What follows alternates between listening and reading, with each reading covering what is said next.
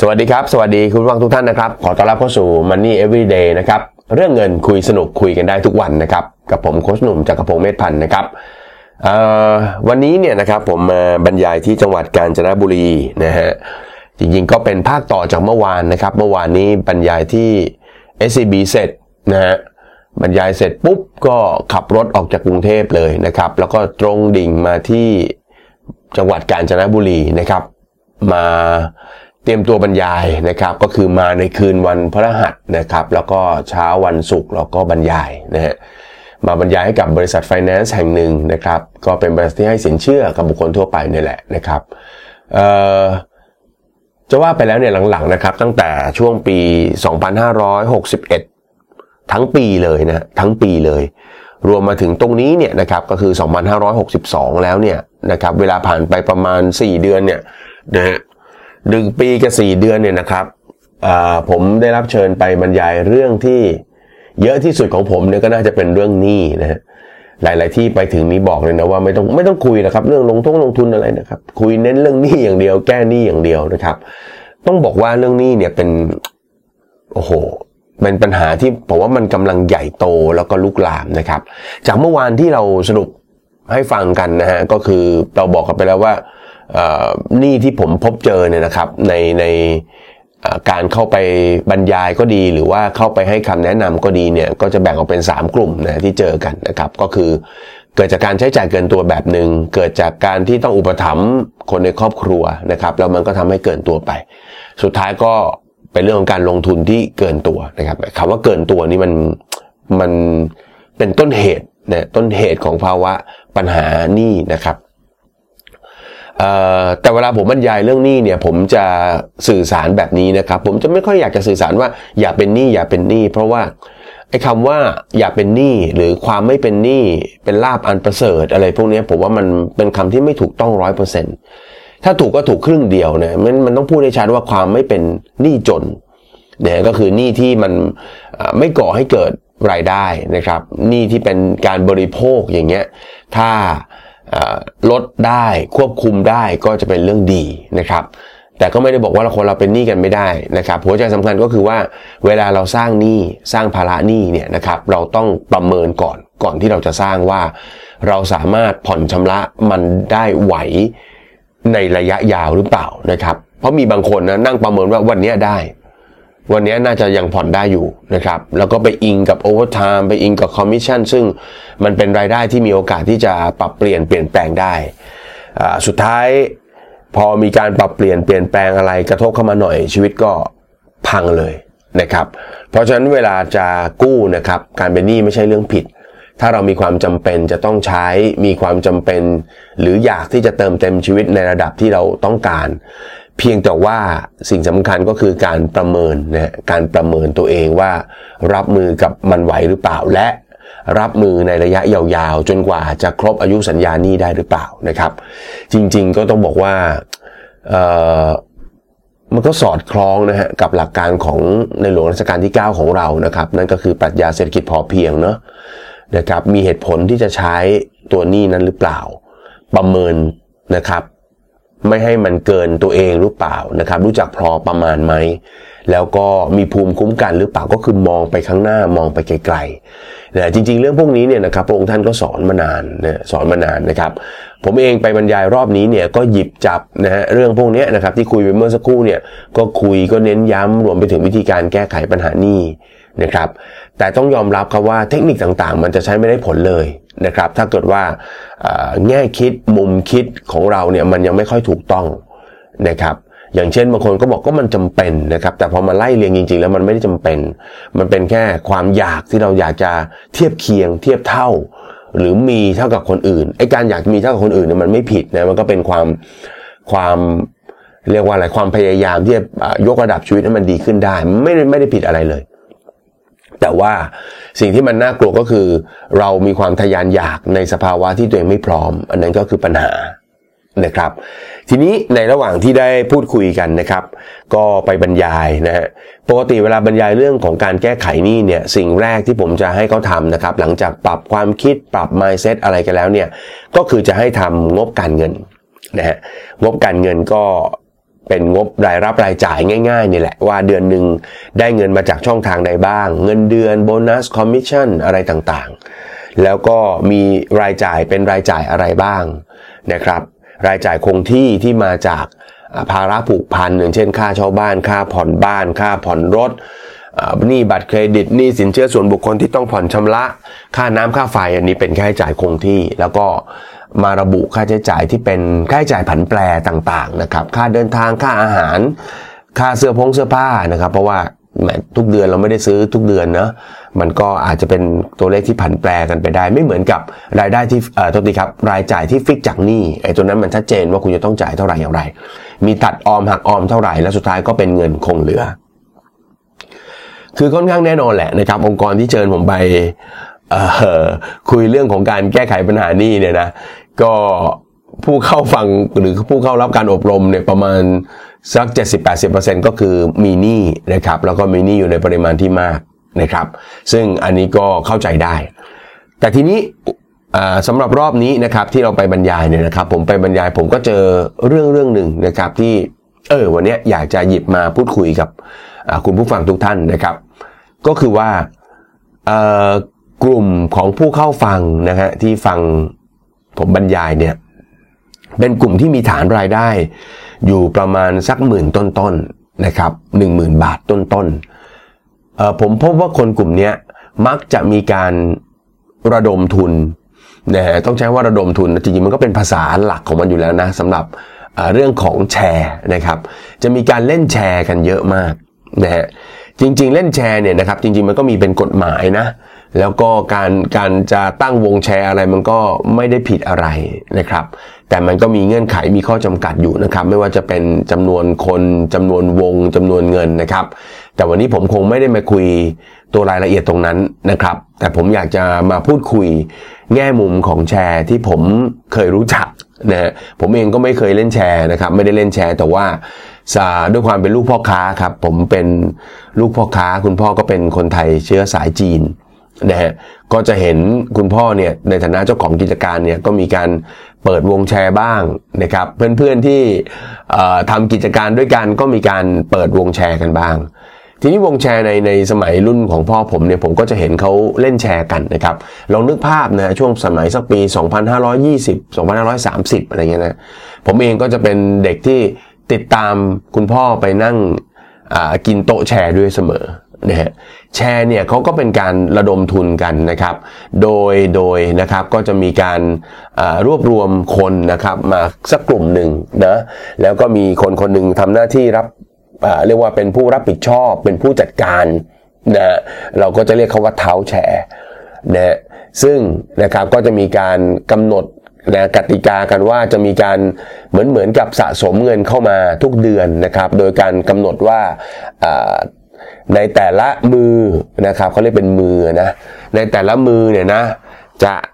จะต้องสะสมเงินเข้ามาเดือนละเท่าไหร่อย่างไร แล้วในแต่ละวงจะมีกี่มืออย่างเช่น ตอนที่คุณพ่อผมเนี่ยนะฮะเป็นเขาเรียกว่าเป็นโต๊ะเท้าแชร์ของเอ่อโต๊ะนี้โต๊ะแชร์ของอนักธุรกิจ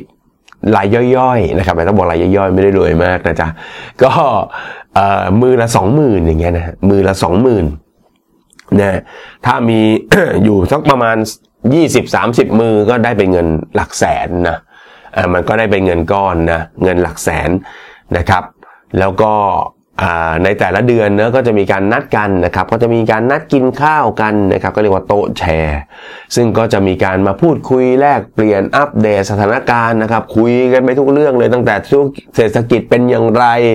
นะร้านค้าเป็นอย่างไงสายสัมพันธ์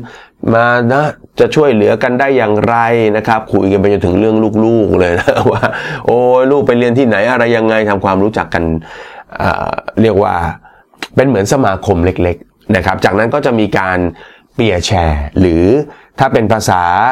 ทางการหน่อยก็เรียกว่าประมูลแชร์ เพราะว่าเวลาเราเอาเงินมารวมกันใช่ไหมฮะสมมติว่ามือละสองหมื่นอย่างเงี้ยมีทั้งหมด 20 มือนะครับคนนึงอาจจะเล่นมากกว่า 1 มือก็ได้ ถ้า 20 มือก็4 0 0แสน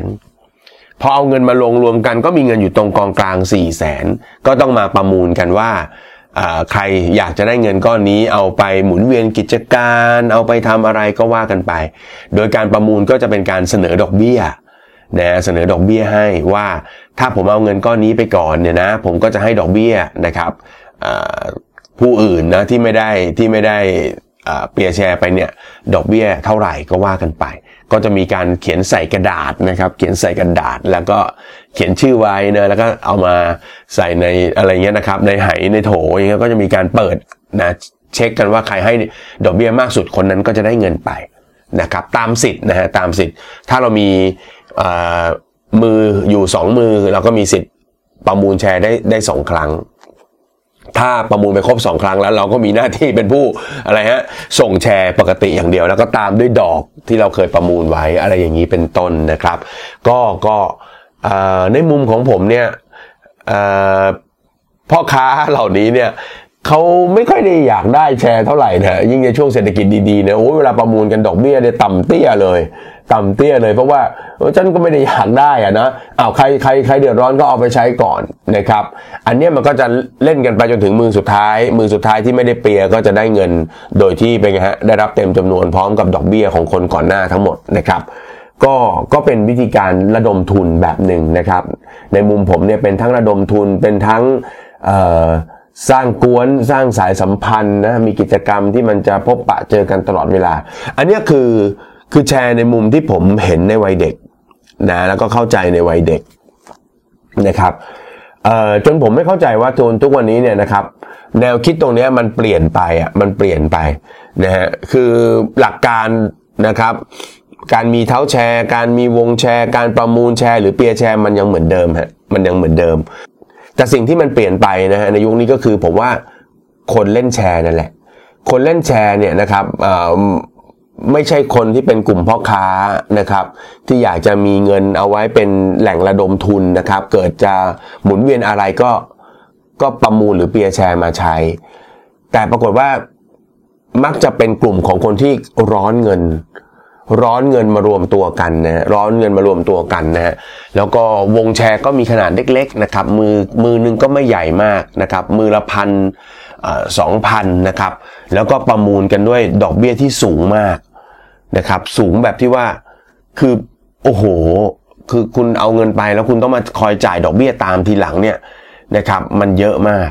บางทีแชร์มือละสองพันอย่างเงี้ยนะครับ แต่เปียกันแบบให้ดอกแบบ800บาท คือเยอะมากนะเยอะมากนะครับ คือในมุมหนึ่งเนี่ยผมก็ได้พูดคุยนะครับ แล้วก็ถามน้องๆที่เขาเล่นแชร์เนี่ยว่า เอ้ยมันมันไม่เสี่ยงไปหน่อยเหรอนะครับ เพราะว่าการที่คนร้อนเงินมารวมตัวกันเนี่ย นะครับ ลองนึกภาพแชร์นะฮะแชร์มันจะเป็นวงนะอ่าสมมติ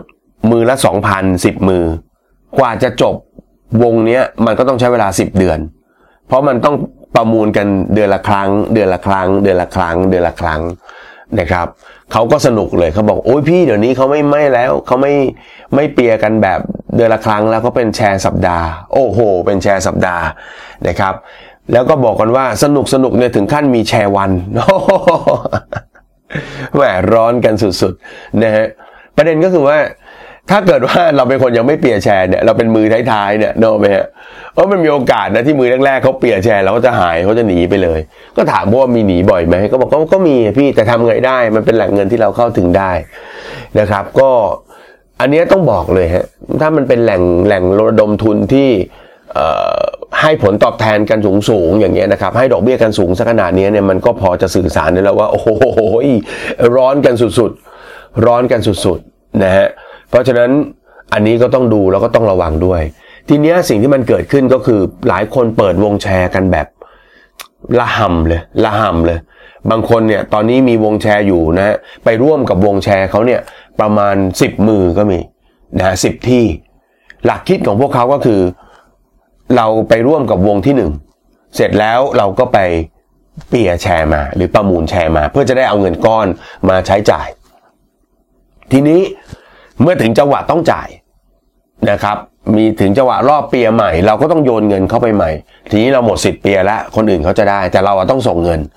ก็เปิดไปวงที่สอง พื่อจะเอาเงินมาหมุนเวียนใช้จ่ายแล้วก็มีเงินจ่ายวงนั้นด้วยพอทำอย่างนี้ไปเรื่อยๆเนี่ย มันก็จะมีหนี้ตายเหมือนหนี้ตายเนอะไหมฮะ วงที่หนึ่งเราเปียไปแล้ว มีหน้าที่เหลือแต่ส่งรายเดือนอย่างเดียววงที่สองก็มีลักษณะเดียวกัน วงที่สามก็คล้ายกัน วงที่ 4 ก็คล้ายกัน มันก็เลยต้องหมุนไปเรื่อยๆ เพื่อจะเอาเงินมาส่ง ที่หนักคือเราเริ่มบีบจากแชร์รายเดือน เป็นแชร์รายสัปดาห์พอบีบปุ๊บ อัตราเร่งมันก็สูงขึ้น อัตราเร่งมันก็สูงขึ้น ทีนี้มันก็เป็นโอ้โห จะเรียกว่างูกินหางหรือดินพอกหางหมูดีล่ะ คือมันก็จะหนักนะฮะแล้วมันก็ต้องไปไงฮะหาเงินมาใช้มาคืนเขาแล้วก็เปิดวงเพิ่มไม่รู้จบ เพราะเราบริหารจัดการเงินไม่เป็น บริหารจัดการเงินไม่เป็นขั้นที่หนึ่งก็คือไม่ได้ควบคุมความต้องการตัวเอง อันที่สองก็คือ เราประมูลแชร์หรือเปียแชร์ให้ดอกเบี้ยเกินกำลัง เกินกำลังสามเรารีไฟแนนซ์ผิดประเภท เพราะว่าเราเปียจากวงนี้ได้ดอกประมาณเท่านี้ พอไปเปิดวงใหม่ วงวงเก่าเรียกเงินเราร้อนใจ เราจะต้องใส่ดอกให้มันมากขึ้น พอใส่ดอกให้มันมากขึ้นมันกลายเป็นว่าเหมือนกู้ในตราดอกเบี้ยที่สูงขึ้น ไปจ่ายดอกเบี้ยที่ต่ำกว่า ชีวิตมันก็เลยผูกพันพัวพันระเนระนาดไปหมดนะครับ นี่คือสิ่งที่ที่เห็นแล้วก็ที่เจอ นะครับ ก็เป็นเรื่องแม่หนักหนาสาสากันนะครับ สุดท้ายหลาย ๆ คนจบปัญหานี้ด้วยการหนี หนีเลยฮะก็คือลาออกจากที่นี่ ย้ายที่อยู่อาศัยหนีไปเลย เพื่อไม่ให้มีใครตามได้นะครับ เพราะว่าถ้าตามใดคุณยังตามอยู่เท้าแชร์ตามใดคุณยังอยู่ที่เดิมนะเท้าแชร์ก็ต้องมาตามคุณนะเพราะว่าเฮ้ยคุณทำให้คนอื่นเดือดร้อน ทำไมทำให้คนอื่นเดือดร้อนเพราะว่าการเชื่อมกันเป็นวงแบบนี้คนใดคนหนึ่งโกง มันก็จะกระทบกับทุกคนที่เหลือนะครับ เพราะฉะนั้นทางออกนะครับ มันแม่โดนคนลุมเยอะเหลือเกิน เราหนีดีกว่า เราหนีดีกว่านะครับ จริง ๆ เรื่องแชร์เนี่ยนะครับเคยอยากจะหยิบมาพูดหลาย ๆ ทีแล้ว แต่ว่ายังไม่มีจังหวะมีโอกาสนะครับในไหนพูดตรงนี้แล้วเนี่ยนะครับ ผมพูดถึงอีกอันหนึ่งที่ไปเจอมาก็คือ นอกจากแชร์เรื่องของเงินเงินทองทองแล้วมันยังมีแชร์แชร์ของอีก แชร์ของอีกนะครับ ซึ่งบางทีบางครั้งเราฟังแล้วมันก็ดู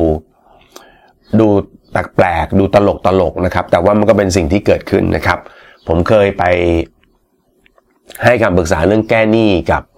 โรงพยาบาลแถวแถวภาคตะวันออกนะเอาพูดได้ครับแถวแถวระยองเนี่ยแถวระยอง ก็ไปเจอแชร์กระเป๋า แชร์ทองคำนะฮะแชร์กระเป๋านี่ก็คือพวกกระเป๋าแบรนด์เนมหน่อยกระเป๋าดีๆหน่อยนะครับ ใบละแบบนะแพงๆหน่อยนะครับ หรือบางทีก็เป็นหลักหลายพันบาทอย่างเงี้ยนะครับ น้องๆที่เขาอยากจะได้อยากจะใช้อย่างเงี้ยนะครับ ก็จะมาเปิดวงกันนะเปิดวงกันนะครับ ก็สมมติกระเป๋าใบละ 20,000 บาทอย่างเงี้ยก็จะหาเพื่อนมาเนาะหาเพื่อนมากี่คนก็ว่ากันไปนะครับ จะ 10 คนนะถ้า 10 คนนะถ้าใบละ 20,000 10 คนก็ใบอ่าก็ตกมือละ 2,000 นิดๆนะครับมันต้องมีส่วนต่างไว้สักหน่อยอะไรอย่างเงี้ยนะครับ เสร็จแล้วก็มาประมูลกัน มาประมูลกัน ก็เอาเงินมาลงนะครับ เอาเงินมาลงนะครับ แล้วก็ประมูลกันว่าใครจะได้กระเป๋าไปใช้ก่อนนะครับ ได้กระเป๋าไปใช้ก่อนจากนั้นก็ต้องเป็นไงฮะ เดือนที่เหลือก็ต้องทยอยส่งนะครับ ผมก็บอกเออมันก็ดีนะมันก็คล้าย ๆกับ ก็ตอนแรกก็คิดว่าเออมันก็น่ารักดี ก็คล้ายๆกับว่าอ่ามันมาผัดกันนะใครจะได้ใช้ก่อนนะก็ถือว่าเอาเงินมาแชร์กัน ปรากฏว่าจริง ๆ แล้วตอนประมูลมันก็ต้องมีการให้ดอกเบี้ยเนอะให้อะไรต่างๆ พิเศษเข้ามา มันกระเป๋ากระเป๋าก็จะแพงขึ้นเล็กน้อย แต่ความสนุกเนี่ยคนไทยเราชอบความสนุกตรงนี้มันมันสำคัญเลยเราชอบความสนุกตื่นเต้นว่า เนี่ยหนูจ่ายไปแค่สองพันเองแต่หนูได้ใช้กระเป๋าสองหมื่นก่อนคนอื่น เพราะมันมีฟีลลิ่งแบบนี้ด้วย มันมีฟีลลิ่งแบบนี้ด้วย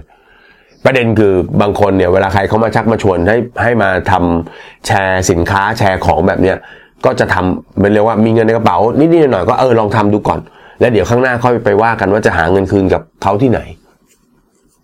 มันก็มีแบบเนี้ยแล้วสุดท้ายก็เป็นไงฮะเออก็ต้องไปหยิบไปยืมมามาส่งแชร์ นะครับโหแชร์ทองก็มีนะครับแชร์อะไรก็มีหลาย ๆ อย่างก็ก็เป็นแบบนี้นะครับ ซึ่งผมก็เคยถามเขาว่า เอ๊ะถ้าเราส่งแชร์ได้ทุกเดือนนะทำไมเราไม่ไม่เก็บตังค์ไม่เก็บตังค์ซื้อเอง